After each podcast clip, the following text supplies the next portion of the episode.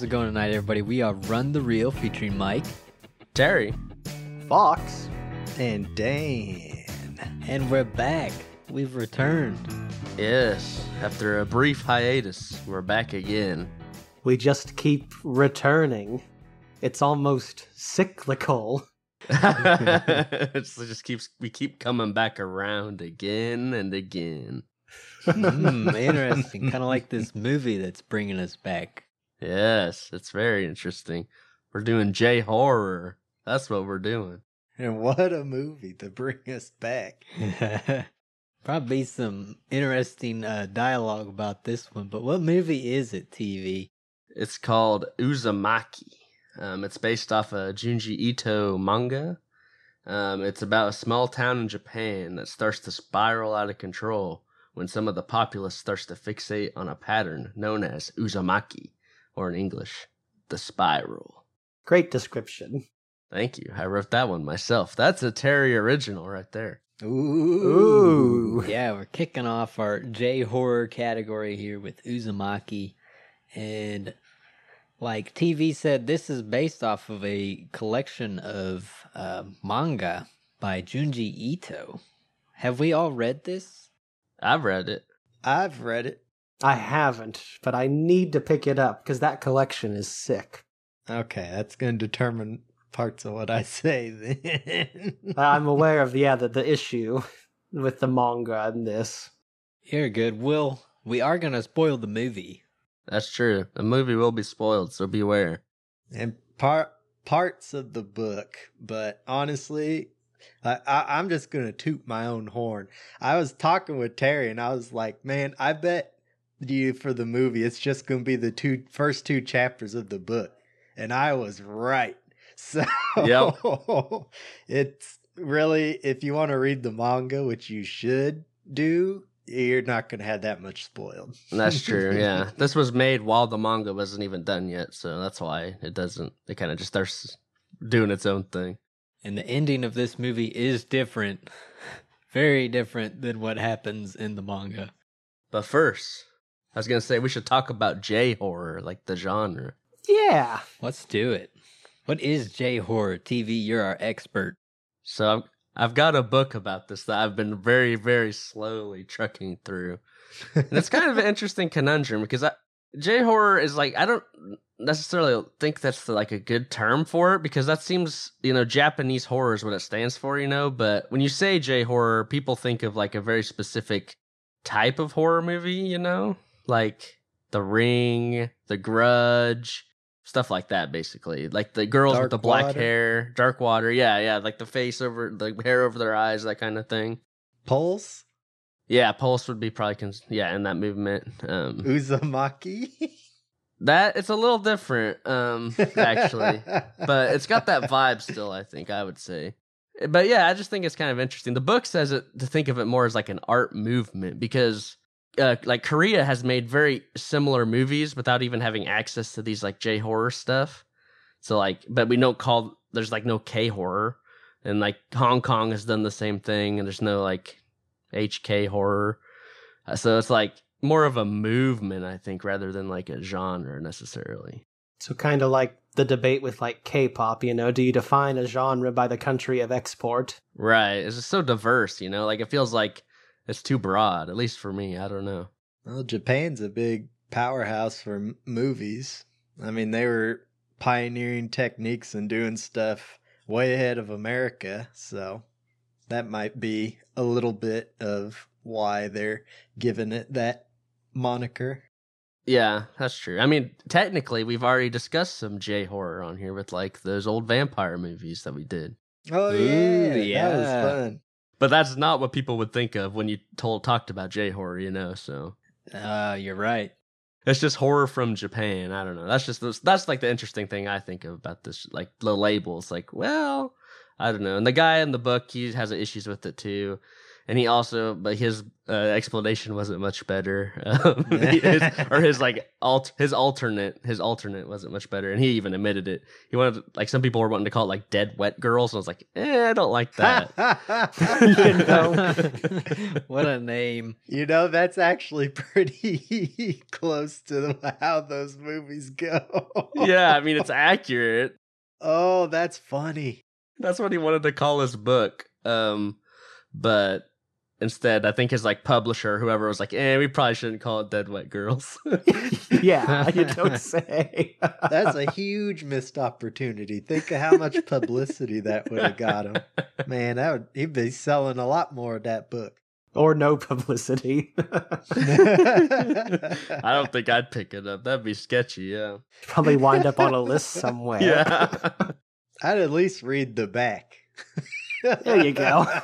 We have both people on this podcast here, what they would do. but yeah, he, he decided to go with J horror, which is a better title for the book, I would say. I just thought that was kind of interesting, and he talks a lot about like kind of like common themes in it and stuff, which is kind of cool. But Nice. So that's the inspiration for our new category then. yep, yep, I have been into J horror lately because of that book. What's the book called? The book is called J horror, and the author is David Kalat.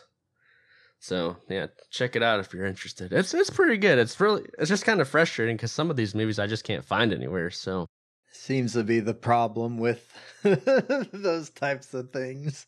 This one I added to my list a while ago, and I was like so excited when it like finally popped up on like Prime again, like to actually be viewed because the DVDs were like twenty something dollars. I was like, I don't know if I want to spend that much on it. And That's then actually not bad for hard to find DVDs. That's a pretty good price. that is true, but I'm hoping if it's on Prime, maybe like there's some distributor that's like got the rights and they're gonna make a thing for it. I don't know. I thought it might get cheaper, but I'd hope so, because I think what's on Prime is just a VHS. Yeah, I think so, too. It is what it looks like. Thanks for sharing the knowledge, TV. no problem. I've, I'm not done with the book. I've I'm moving very slowly through it. I kind of skip around. Just drop some knowledge on us whenever. You've done your research for these movies.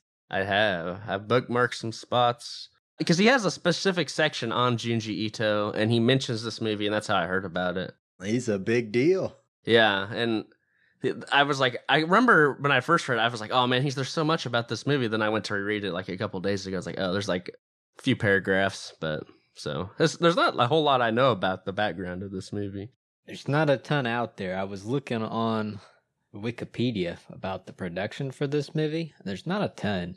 Seems like it was pretty low budget. Yeah, apparently it only had like a budget of like 1 million US dollars or something. Yeah, that's what I heard. Some YouTube video said that.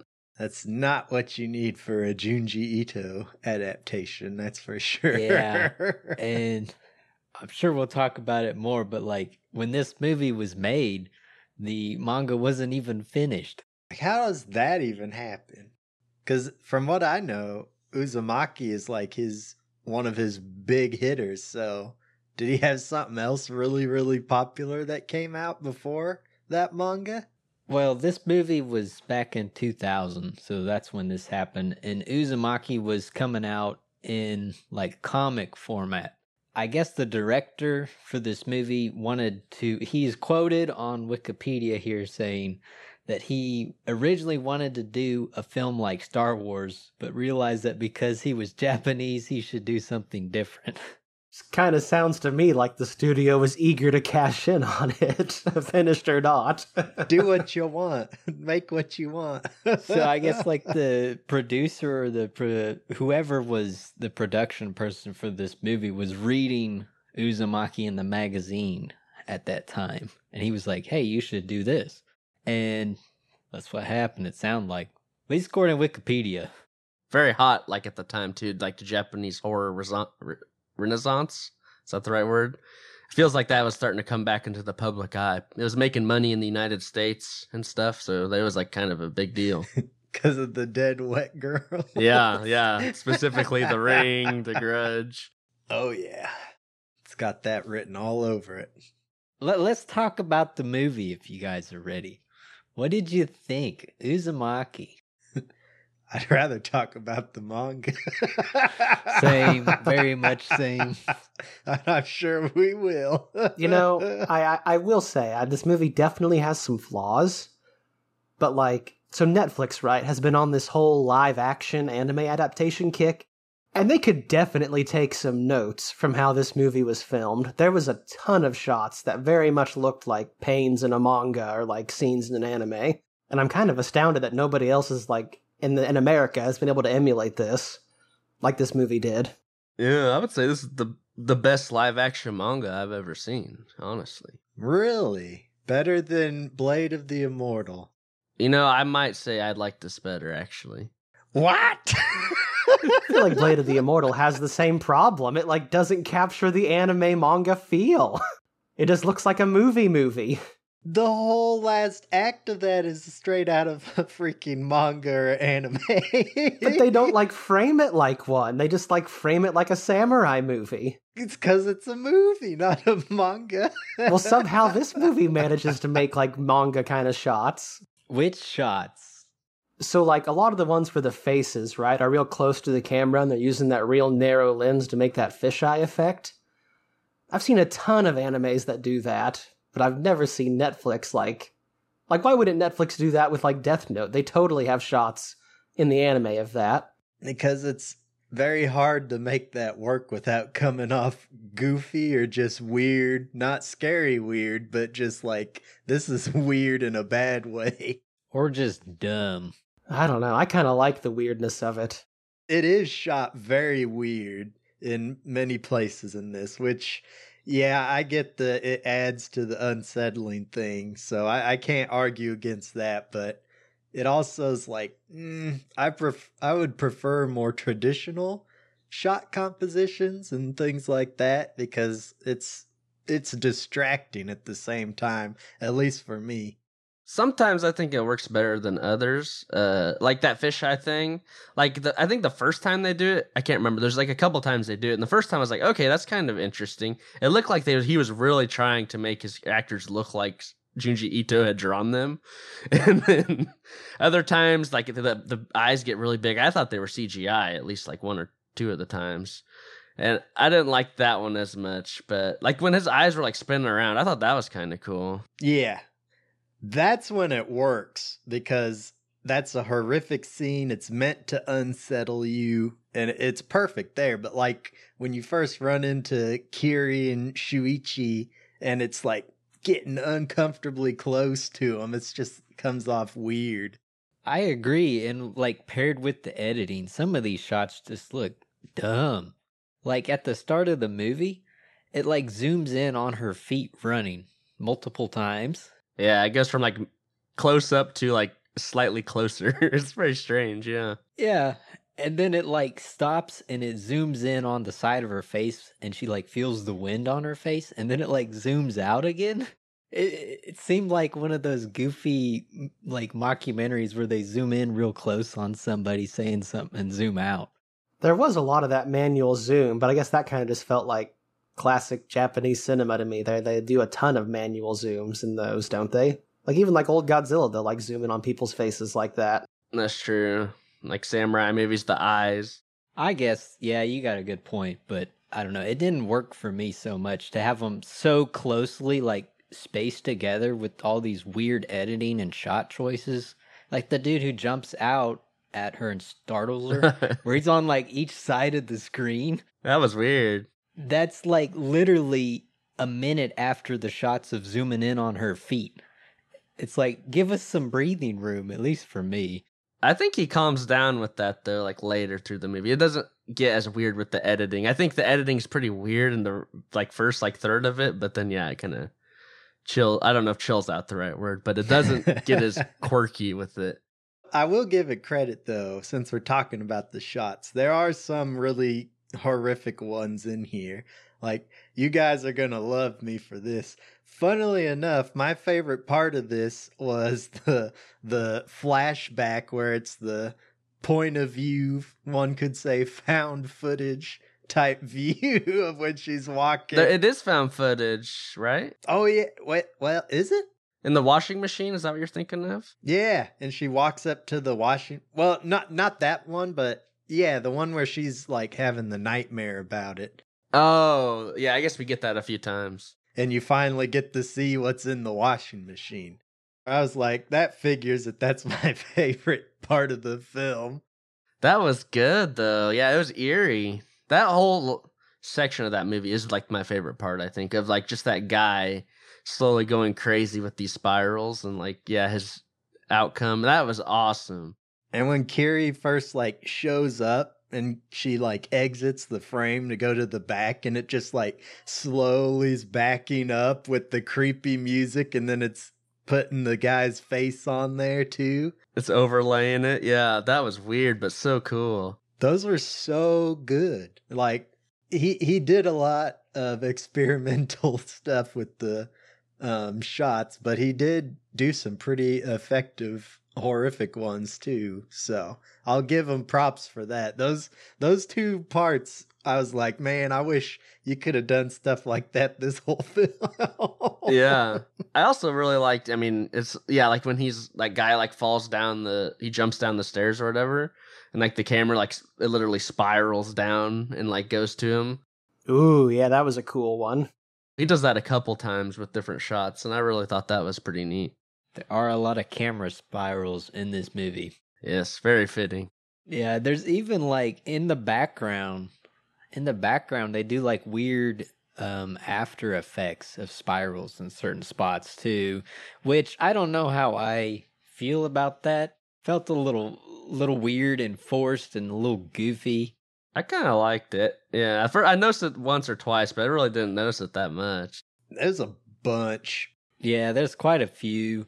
At first, it was kind of like, you know, in Western horror movies, um, like you'll see something in the background once and it's gone real quick. It felt like that at first, but then it just kept happening and happening. I was like, hmm, a little overkill on the spiral thing here, aren't we? Yeah, I mean that's that's part of what makes the book or sorry, the manga. That's what makes the manga scary. Is you're reading it and then you're just like looking and then there's something there that's a spiral and you're like, "Oh, okay." And then you're done and you start noticing all the spirals around your house and you're like, "Oh, okay." I mean, he does show you spirals a lot too, so I don't know. It, it's kind of weird, I'm talking about just the weird after effects spinning. yeah, ones. yeah, that that's what I mean too. It's it's kind of weird, but I don't know, kind of fitting. It it's just weird, a weird choice. It's very experimental. Yeah. And it was also 2000, so I mean, it's that CGI that we have such disdain for. and for a million dollars. Yeah, like not much. But yeah. I, I only noticed it a couple times, but yeah, I I kind of stopped looking for it. There is a lot of like weird stuff in the background of this movie though, like with just like the people walking around. And I really like that about it. Like there's like when they're like walking down the hallway and there's just like students standing outside the doors just staring downwards, like blank faced. Yeah, That was so creepy. There's so much weird stuff like that. We just see like a shot of a guy just like walking backwards for some reason. that one was very unsettling. It's weird. Yeah, it, it reminds me of um oh uh, David Lynch. Like this movie gave me like a big like Lynchian vibe, like Twin Peaks or something. Like ordinary small town, and then suddenly things are kind of weird, you know. And it's like the small underbelly of the weirdness that starts to creep out. I I really liked the kind of the vibe with all this weird background stuff. I thought it built up the atmosphere really well. that is good, and I'll give him credit too that he does take the time to build up to the third act of this movie, and doesn't just go for jump scare after jump scare to try and startle you. He does try to build up to a horrific scare um, by setting up the characters, arguably a bit better than the manga did, actually, and then putting all that weird crap in the background too. Um, so that I appreciated as well. Let's talk about the look. I guess you said you didn't like the look of this stand. Man, yeah, this look this movie looks like crap. It's like somebody whoever did the color correction or whatever went in there and took the contrast all the way down. Everything is washed out. It's so dark. You can't hardly make out what's going on. and it's like got all this nasty like gray and green in the color correction or whatever. It's so ugly. And then also, since this is basically a VHS tape that they uh, put on a D- DVD or whatever and uploaded to Amazon, that doesn't help either because the resolution's so bad. Combine that with the the muddy look of the film, and it's ugh. does look like somebody just smudged slime all over the screen for most of it. Like it looks like you're in Shrek's swamp. what? It's so green. I don't know about that. and I'm more of a gray than a green. I'm more I'm color deficient or whatever, like color blind.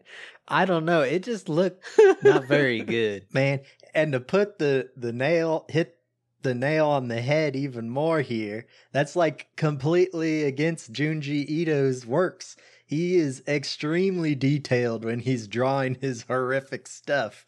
So it's like if anything you should be able to see extremely clearly what's going on and we should be getting close-ups on the nasty crap. But that's not what this movie does at all. In fact, they cheap out on the nasty stuff. Understandably why, but yeah, I have nothing but bad things to say about how this movie looks. I hate everything about it. yeah, I, I think I disagree. I actually think that it looks really cool. It does. It feels like a, a lost tape, like you find somewhere, like out in the woods or something, and you brushed it off, and it's like, oh, I, I don't know if I should be watching it or something. I don't know. It just adds. This, it's really gritty and like green, and I, I I thought it was cool. It added a lot of creepiness to it for me. I, it, eh, I'd say it would be creepy, but I couldn't see very well what was going on. So I guess it doesn't necessarily creep me out. It's just become kind of the. I know it's like a J horror film from the Renaissance if it looks like that, I guess. there's a reason we don't see this style much anymore. I like it, but it, yeah, I think it fits with like the low budget. I think it actually helps them like Hide bad effects, probably. maybe. I don't know. I didn't really have a hard time like seeing things in this. I didn't feel like. Whenever, anytime it was night out, like yeah, when they're in a building and it's not dark out, it's not as bad. It's still like subpar, I would say for sure. But when it gets dark, is when it's m- mostly having its biggest issues, which is a big majority of this movie too. Yeah, Dan, you said something earlier about how Junji Ito's style is so detailed in the manga. And I want to talk about that a little bit because I think that that's one of the things I enjoyed the most about the manga, and it makes it hard to translate that into film. So I think them filming Uzumaki this way, I didn't realize how low budget this was until today when I looked it up, but I think they had like an impossible task to translate Junji Ito to screen. I would agree with that. I don't know how you'd put a lot of his drawings on the Yeah. screen. I don't think it can be done. So I do feel bad for him for that because I mean, with Uzumaki, you can literally pick it up and look at any page of the manga, and it's so detailed and like he put so much work into each frame. It's insane. So yeah, I think just this movie at low budget, I just don't think it can be done super well for me. Because the stuff I like about Junji Ito is all the detail that goes into his work. I don't really care about the character development, but he's like the only guy who draws all this horrific stuff that is insane horror.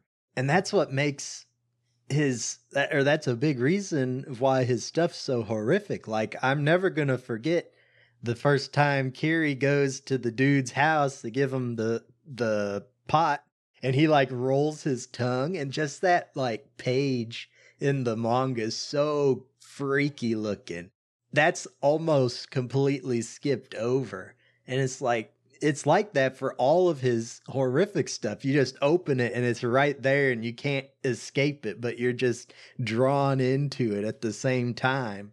That's a big thing and why his stuff's so horrific. And that's completely lacking in this film.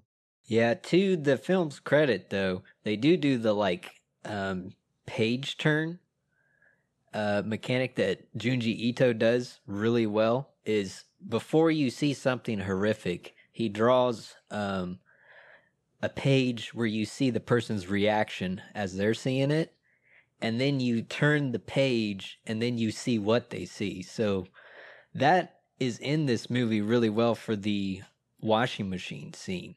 And that was, like you said, that was my favorite part of this movie. So, like, the look on that, I wanted that kind of stuff for this whole movie, but you don't get a ton of it. And when it does, it's not very much, but they didn't have much of a budget to do it, I guess.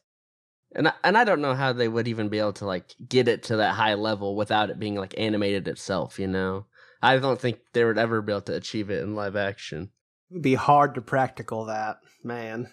Funny you bring that up because the Junji Ito collection um, got a lot of flack for having subpar animation and subpar drawings for the for the horrific stuff in that, and that's an animated um, collection, so they couldn't even do it right when they animated it. So yeah, well, maybe they picked the wrong people. Yeah, I don't know. I'm just saying, like real life people don't look like what Junji Ito draws. Like even his like facial expressions, there's something off about him. Like they're big, like giant eyes and stuff. Like you, I don't think you'd be able to do it with live action. I, I think you could, but you'd need a lot of money. Yeah, maybe that's right. Yeah, it depends, and that's what makes the manga so terrifying to me it's very unsettling how like everything looks. He can make a spiral super unsettling in the manga. And they do do that in this movie a little bit, but it's not to the same degree. And when they try to do the weird character expressions, it looks more goofy to me in a movie than anything else, the way they presented it in this.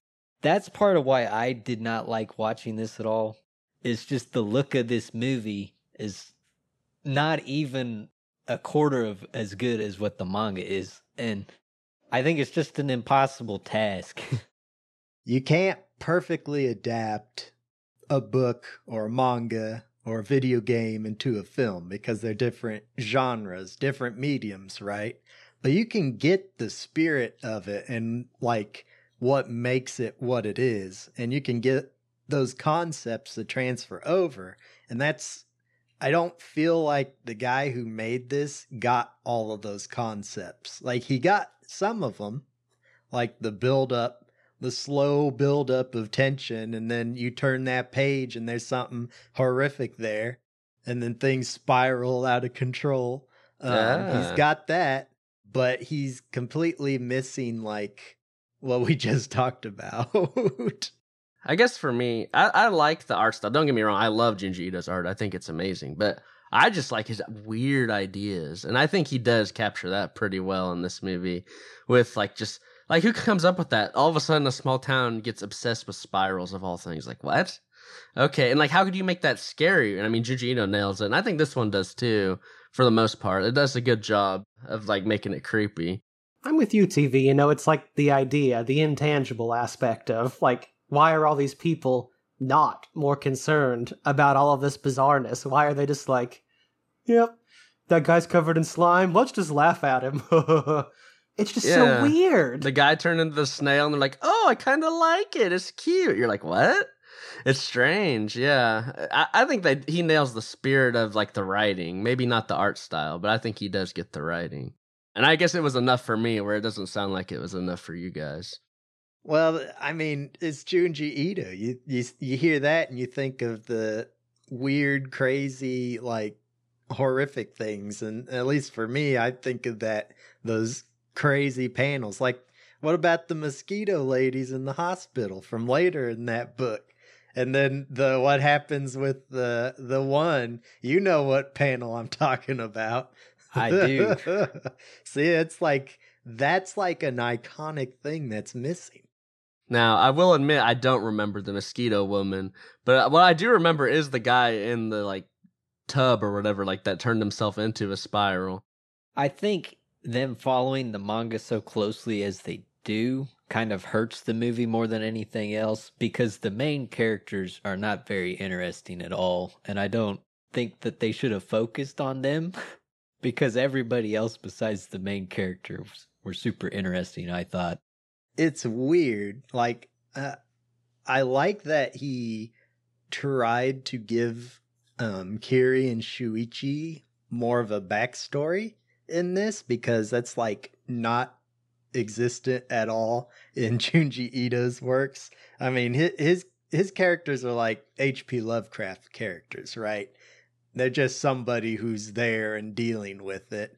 Um, though I'd argue, at least for me and Uzumaki, you get attached to Kiri just because she's always trying to help out everybody and you want to see her succeed in this crazy thing that's going on. But yeah, uh, I did appreciate that he tried to give them more than what the manga did, but at the same time, yeah, it wasn't much better.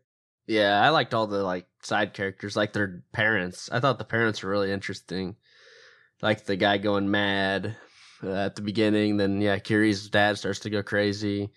Those were all those were all the best actors too. I think. I don't think the leads in this were all that great. Honestly, I didn't think they acted that great. Yeah, I guess supposedly this was Shuichi's first role, is what I heard on a YouTube video. Really? Huh. Yeah, so he didn't have any previous experience acting. You know, I could easily see him being in like a adaptation of like a mystery detective anime. There's so many brooding, glasses wearing, stoic faced detectives, you know? I could see it, yeah. I mean, he, he, I mean, he pretty much is Shuichi from the book, though. Oh, is he? pretty much, yeah. Shuichi just sits around and broods um, because he's he's stuck there. He knows what's going on and he can't do anything. And then he'll like just he'll show up and just start yelling or try and get people out of a bad situation. So is they're pretty much. I'd say Kiri suffers the most in this from because she. I don't think she tries to help somebody one time in this movie. And she was always doing that in the manga. So that's just one thing that connects you to her in the manga that's not present in the movie. yeah, she's just like living her life. We just kind of follow her around, I think. Yeah, just kind of to we see through her eyes like all the weird stuff happening. I was not impressed by her lack of agency throughout this movie. It seems like she kind of just bounces wherever the other side characters tell her to go. Mm-hmm. Exactly. Or is that how it is in the manga? I guess I, I don't know, but I, I, I was yeah not big on that aspect. Kind of.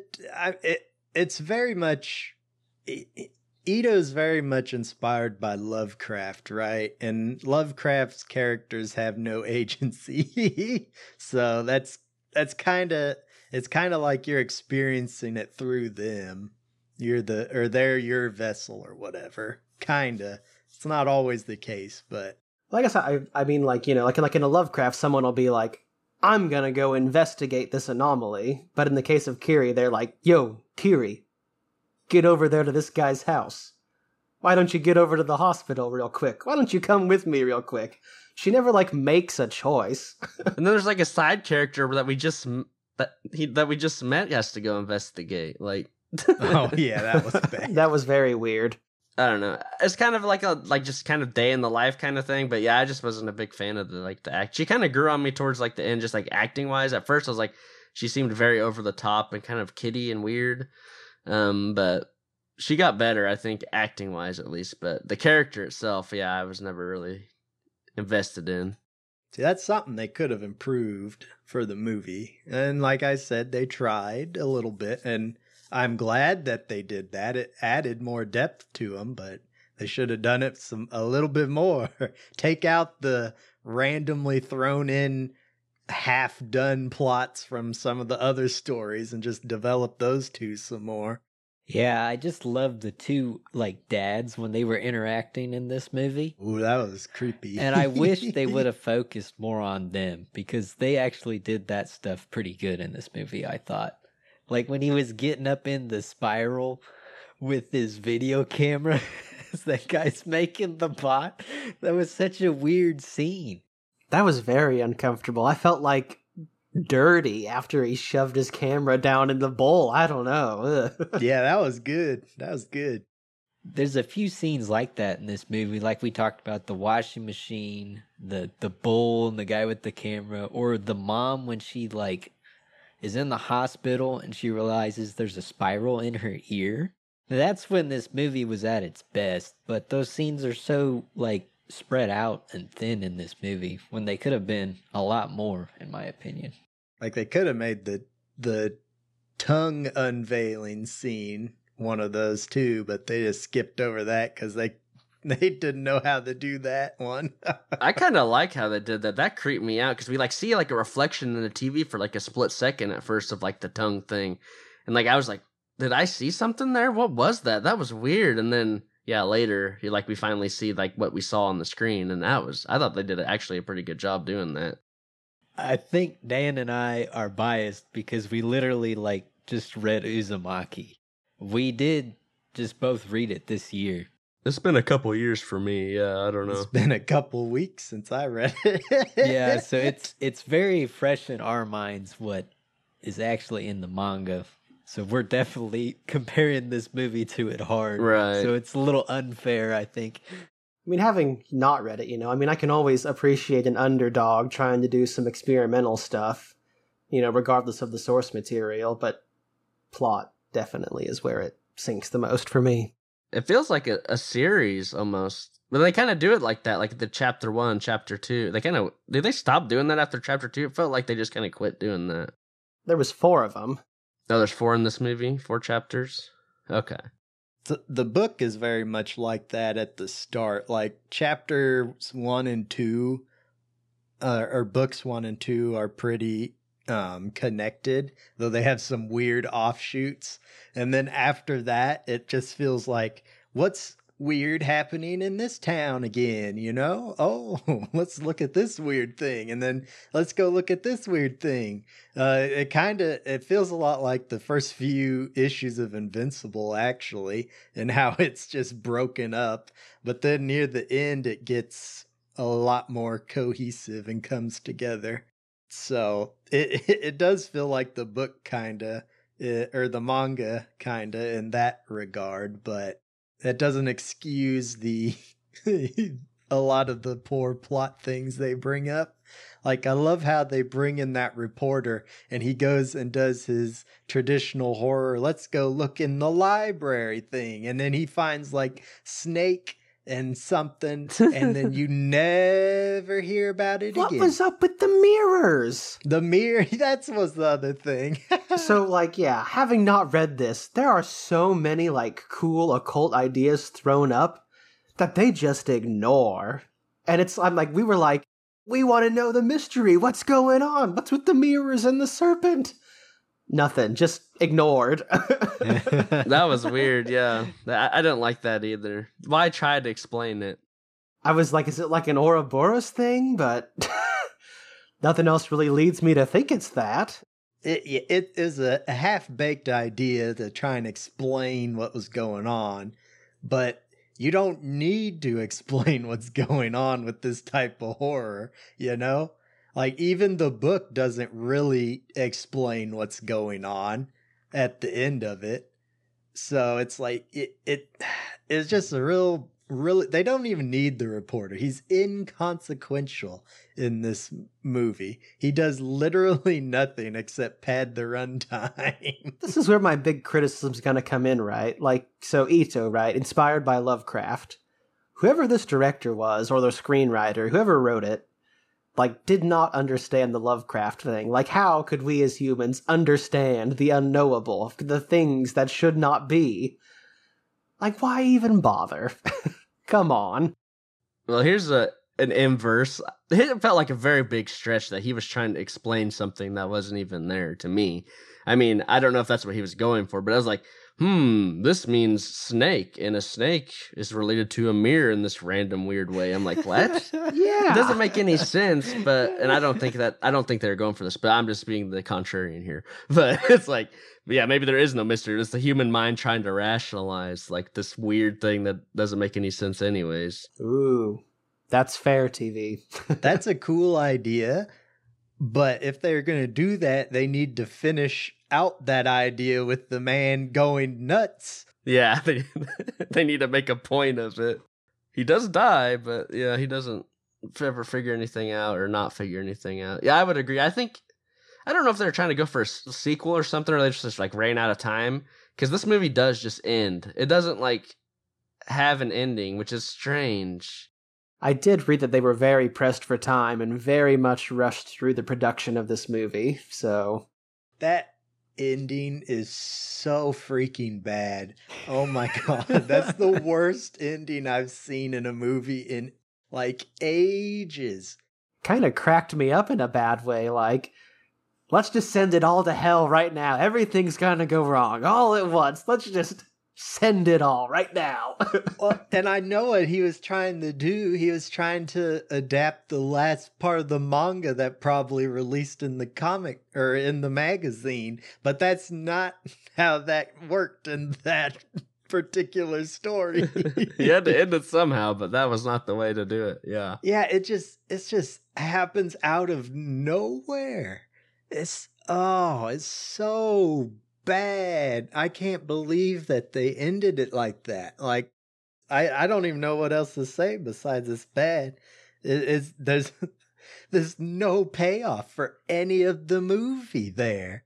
Oh, and then there's the slideshow of everything they didn't get to film afterwards. oh, so my fiance and I kind of thought that was interesting actually to like get to see some of the things we didn't get to see because we had been like, show us more horrible things. And then finally we were like, thank you, I guess. A final concession to us. Yeah, I love that slideshow. I thought that was so creepy. It's it's more like an insult after that insult of an indie. I don't know if I was. they should have just like it, to me it was like oh look here's the magazine let me film the panels from the magazine of the story and i'm gonna put these at the end of the credits that's how it felt to me anyways I didn't feel like it was that bad. It was not great. I think they should have had at least like I don't know an hour more to finish the story because it does not feel like it ended at all. But I left me wanting more. I guess I don't know. The pictures I liked a lot. Actually, I was like, wow, that's really creepy. It was like the after, like the the the rest of what's happened to this town afterwards is what I kind of took it as. It's really creepy. Those scenes should have been in the movie. At the end of it, the bloopers. I don't think they were bloopers. I think that's like what happened to the town. They like like shriveled up and they were like died, like leaning against like poles and stuff. All these people just died. well that's a straight that one was a straight rip from the hair story in the manga Right, yeah. But I think she wasn't like that in the movie. Like that's just like the aftermath. This is like looks what's happened to all these people. It's not like a blooper reel of like, well, this is what could have been, but it's like actually what happened after the credits. Yeah, yeah, I guess so. At least it's there, I suppose. Otherwise, all the random bits he picked from the book to put in here wouldn't make. I mean, they still don't make much sense, but. And to be fair, Junji Ito has some very weird ideas that don't work in in a lot of his his mangas. They put a lot of stuff in the background of the movie that harkens to things in the manga, which I like. But then like they they cherry pick the hair and the slug or the snail, sorry, thing, and they like kinda do them, kinda cop out of doing them too. And it's just with that ending and like how little time they focus on it compared to the rest of the movie, it's it feels really weird that they did that. Yeah, I would agree. It just isn't fleshed out enough. You know, I think the worst thing for us is that this movie, like the ending begins when we go back to Kiri's house, and then Shuichi comes in and he says, Kiri, I gotta tell you my deep, dark secret. I'm actually Mr. Fantastic. Like, I mean, it was gross to look at, but it was just so random. Like, it just happened. Is that how it is in the manga? I don't know. Like, we No. were just like, there's no build up here. Like, This needed to be like a trilogy or something. Like this did need a lot more time, I think. Like they needed more movies or it should have just been like a TV show. I think with an hour, honestly, they could have like finished it. Just cut out cut out all the unnecessary stuff from the manga, like the hair and then some others I won't spoil, and just focus on like those first two chapters. As much as I love the mosquito ladies part, they could probably leave that out too, and then do like the last three or four chapters as well. And then the I think that would make a solid two and a half hour movie. But they didn't they didn't have the time or the money. I do have an idea for a sequel that I want to see. I'm gonna pitch it to you guys. Ooh, all right. Does it involve Mr. Fantastic? Um, it does not, but you know, maybe I can we can wiggle that in there. Maybe he could be the main character. Uh, uh, the Fantastic Four shows up in a small Japanese village, and no, uh, I was thinking like the ending of this movie with all those pictures is kind of what sparked it. It was like the aftermath, and I started thinking this kind of reminds me in a weird way of like color in outer space where it's just like this weird thing. Nobody knows what's happening but people are slowly getting infected with this obsession and like they're dying. And i, I was i was like okay this kind of makes me think of color of space. So i kind of want like an annihilation thing where like this town is like been warped and changed and weird and like this like maybe it's found footage or maybe not. Or like this team of like explorers or scientists go in to like investigate this like lost town that like fell into madness and spirals and like they find all this horrific stuff like maybe the lady who's like melted with the steel pole her hair's all going nuts there's a guy twisted up they find a lot of weird things maybe they start to go crazy themselves. Boom. Sequel. I like that. It'd definitely help out, and they could adapt the end of the manga into it too. yeah and they can find yeah mysterious thing yeah They kind of do that because at near the end, that reporter, who the reporter in this is supposedly, well, I don't know. They do have a reporter who shows up and then can't leave the town. Uh, so it kind of. that would be cool they i don't know i just there's so much like more room to explore i just wanted more Absolutely. That's that's what we wanted. Good lord, yeah. Just just drops off. Just uh, so abrupt. Are we ready for overall presentation? I think we're like getting into it. Let's do it. Let's just give a summarize our stuff.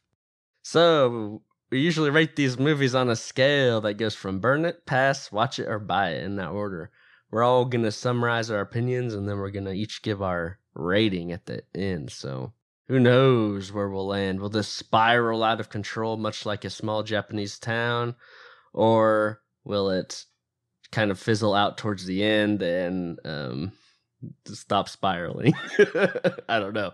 Where my analogy's going with that. But uh, you know, usually we like to pick randomly around here, but and you know what? It's funnily enough, I did today. I was like, I got this nice, nice round, circly shaped, you know, dartboard, and I was just gonna like chuck a dart and see what it hit. But then I started staring at the dartboard, and it was started to kind of like warp, and the shape started to kind of like kind of curve and go inwards, and it started heading towards a certain name, and just kept going round and round and round, and then it finally hit, and it was Mike.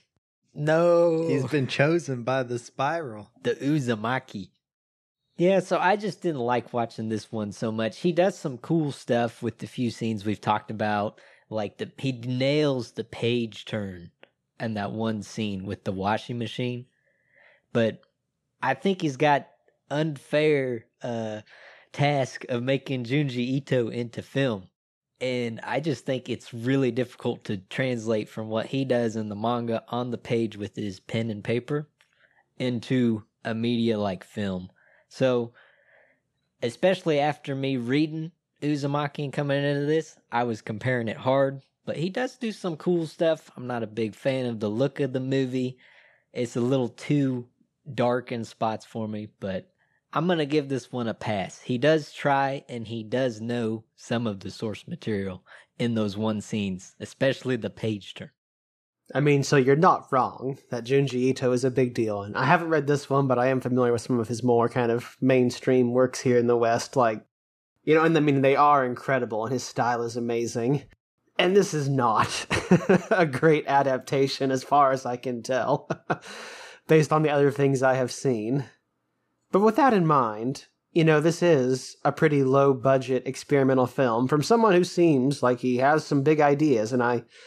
I do appreciate a lot of the stuff they try. You know, there's those weird fisheye shots. There's a lot of scenes where they like remove frames from like a uh, like a dolly up or a manual zoom that are really bizarre. And they don't always play well, but I, I do appreciate people trying. I've, I've really been burned out on the traditional American conjuring and insidious style of horror. So this is a breath of fresh air, even if there's maybe some bizarre odors in that fresh air.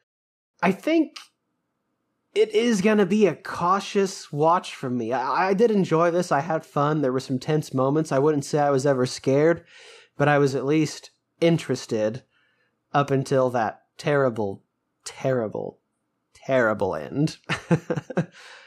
but it's still a watch from me, I think, ultimately. I, I think it really lends itself to an understanding of the genre. Yeah, this is definitely a weird one. I mean, it's definitely, I don't know, it'll probably click for you or it won't. I did think this was pretty cool. It's very experimental. It's low budget, so I mean, don't expect too much from it, but I think he does some interesting stuff. It's got a weird vibe to it that I like. It's kind of I don't know, Lynchian maybe, dreamlike, kind of Lynch kind of goes for that dreamlike weirdness too. It just felt weird and odd. The music is over the top sometimes, sometimes it really works. And that's kind of how a lot of this movie is. It's over the top a lot. There's some strange like changing of tones. Like sometimes it gets kind of funny, sometimes it's trying to be more serious.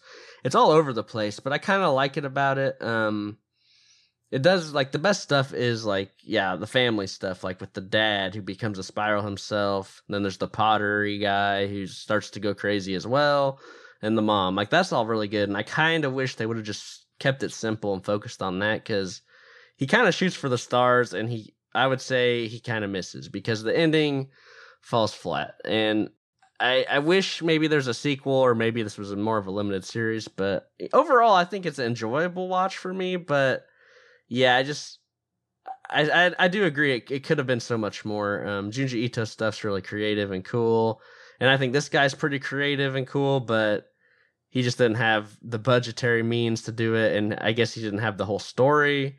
Maybe he could have made his own, but either way, yeah, I'm gonna give it a watch. It. I think it's worth checking out if you're curious. It's on Prime, but I mean, it's it is a strange movie, so just keep that in mind. For me, I like to judge adaptations um based on if there's something worthwhile over the source material. And for this movie, no, there is nothing in it that is worth your time when the manga exists. This isn't a Lord of the Rings scenario where both the ma- the manga that would be sick actually. where that where would be it's, cool. it's not a Lord of the Rings scenario where there's things in the movies and the books that are both worth the price of admission. No, everything good about Uzumaki is in the manga, and almost none of that transfers to the movie, unfortunately. Um, because this guy, it's weird. I I think he gets some of it, and then he doesn't get some of it at the same time. Like there's scenes like when the stalker kid jumps in front of the car and it has the big close up of him caught up under the wheel and then the um, spiral of the window shield break that's broken and the guy's eyeball in the middle of it, right? That's like something straight from the manga. And then you've got just crap that that makes no sense it's a very mixed bag in that regard. I I just yeah, I was very disappointed with it and I'm also not a big fan of 2000s horror. I hate that um that aesthetic that they all use. The plot's all over the place. I mean, if you only got a million bucks and you want to do Junji Ito, why didn't you do the Enigma of Amigara Fault? That's that's my question. That one you could uh, you could do that as a student film and make it work probably. So I think yeah, they did not spend their money wisely when choosing to adapt Uzumaki, you know? That and Remina definitely are big budget adaptations because of what happens in those, but I, I think a lot of things went wrong with the making of this. So I'm gonna give it a pass. I didn't hate it, so I, like worth. I didn't hate it enough to burn it because it is it's comp it's competent even if the plot is not so much. So I'm just gonna give it a pass. Go pick up the manga and read it, please. It's so much better. All right, well, pretty mixed bag then, I guess. What two passes, two watch its? It, it's it's the Lovecraft scenario all over again, right? There's a reason there's not many Lovecraft movies, and there's a reason that very few of them are actually good. It's one of those situations, unfortunately. Yeah. He this is a crazy thing to try and make into a movie, that's for sure. Yes. And and Fox rightfully called me out. The Enigma of Amigara Fault came out way after this movie was made. but yeah, my my my point still stands. I think if it, it, it's the Lovecraft scenario and then not spending your money wisely scenario too. I I think on this one, unfortunately, I will say. Why don't we have somebody's super low budget experimental college film version of the Enigma of Amigara Fault? That would be amazing. that would be so good. That's the dude's best work, and it's probably the easiest one to make into a movie too. I would say. They did make like six Tomie movies that's based off his manga too. I need to read that one. I have not read it yet. Maybe those work better. I don't know. Yeah, I think this is kind of a weird, you know, like it is kind of in like the back channels of J horror. Like I, I have never heard of this movie until I read about it in that book. Did not know it existed either until you told me. I'm just glad I could watch it. Watch one movie from that dang book that I can get my hands on. That's unfortunate. I'm not like mad I watched it. I'm I I guess I'm I don't know. I'm glad I saw it, but I doesn't mean you have to watch it. He's just I, looking up. This is my this is my hobby. I like to watch movies, even if they turn out bad. But you shouldn't watch this if you if you don't watch as much as I do. yeah, it's very weird, very strange, but it's only the ones that I give a burn to that I generally wish I had never seen. Movie's got to be pretty bad. I think me and Mike were talking about this the other day. A movie's got to be pretty bad to really like offend my sensibilities, you know? like, yep. Because even if it's a pass, I can find, you know, like if it's just kind of meh, I can find something redeemable. It's something that's decent. I might give it a pass either way, but like, man, it's got to be bad, like American Psycho 2 bad or something. Oh. So what's next? Who's picking the next movie in our J horror excursion? I've got one we could do if nobody else does. It's the movie's called I think it's I don't know how you say it actually. It's Quaidon or Quaidin or something like that. K W A I D A N is how it's spelled. It's on HBO Max. It is a collection of four Japanese folk tales, and it is over three hours. So there's that too. It's an old movie too. It's like from the 60s. 1964, directed by Masaki Kobayashi. the guy who did Harakiri. And Samurai Rebellion. And the Human Condition trilogy. And I, I, think I own this one actually. I haven't watched it yet, so hopefully it's good. well, well I, will I'll say it. This movie has one of the coolest scenes I've ever seen in a movie. Ooh. So I'm real curious what you guys will think of it when it gets there. The, this is technically would be J horror because they're horror folk tales. so it, it counts for me. Yep, yeah, and it's mentioned in the book. So I mean, the book I'm reading. So you, there's like from the origins. Where did like all this these ideas come from? And then you can trace them back pretty far. So yeah. Well, in the meantime, if any of your listeners want to get in contact with us, you can find us on Facebook or Twitter at Run the Reel, or you can email us at runthereelpodcast at gmail.com. Let us know what you think about Uzumaki if you've seen it or heard of it. But let us know what you think about the manga. I'd love to hear your thoughts on that even and just J horror in general. What are your thoughts on the genre? What are your thoughts like what kind of movies do you like from it? All that stuff. I want to know. Did you know that The Ring and The Grudge and Dark Water are, were originally Japanese movies that the American Hollywood directors stole? They stole. hey, the, the the Grudge was directed by the guy who did the Japanese one. Was it really? Man, I didn't even know that. All right. Well, thanks for listening to us tonight, guys. Be sure to get in contact with us. and Tell us your thoughts about everything. Uh, this is Run the Reel, signing off.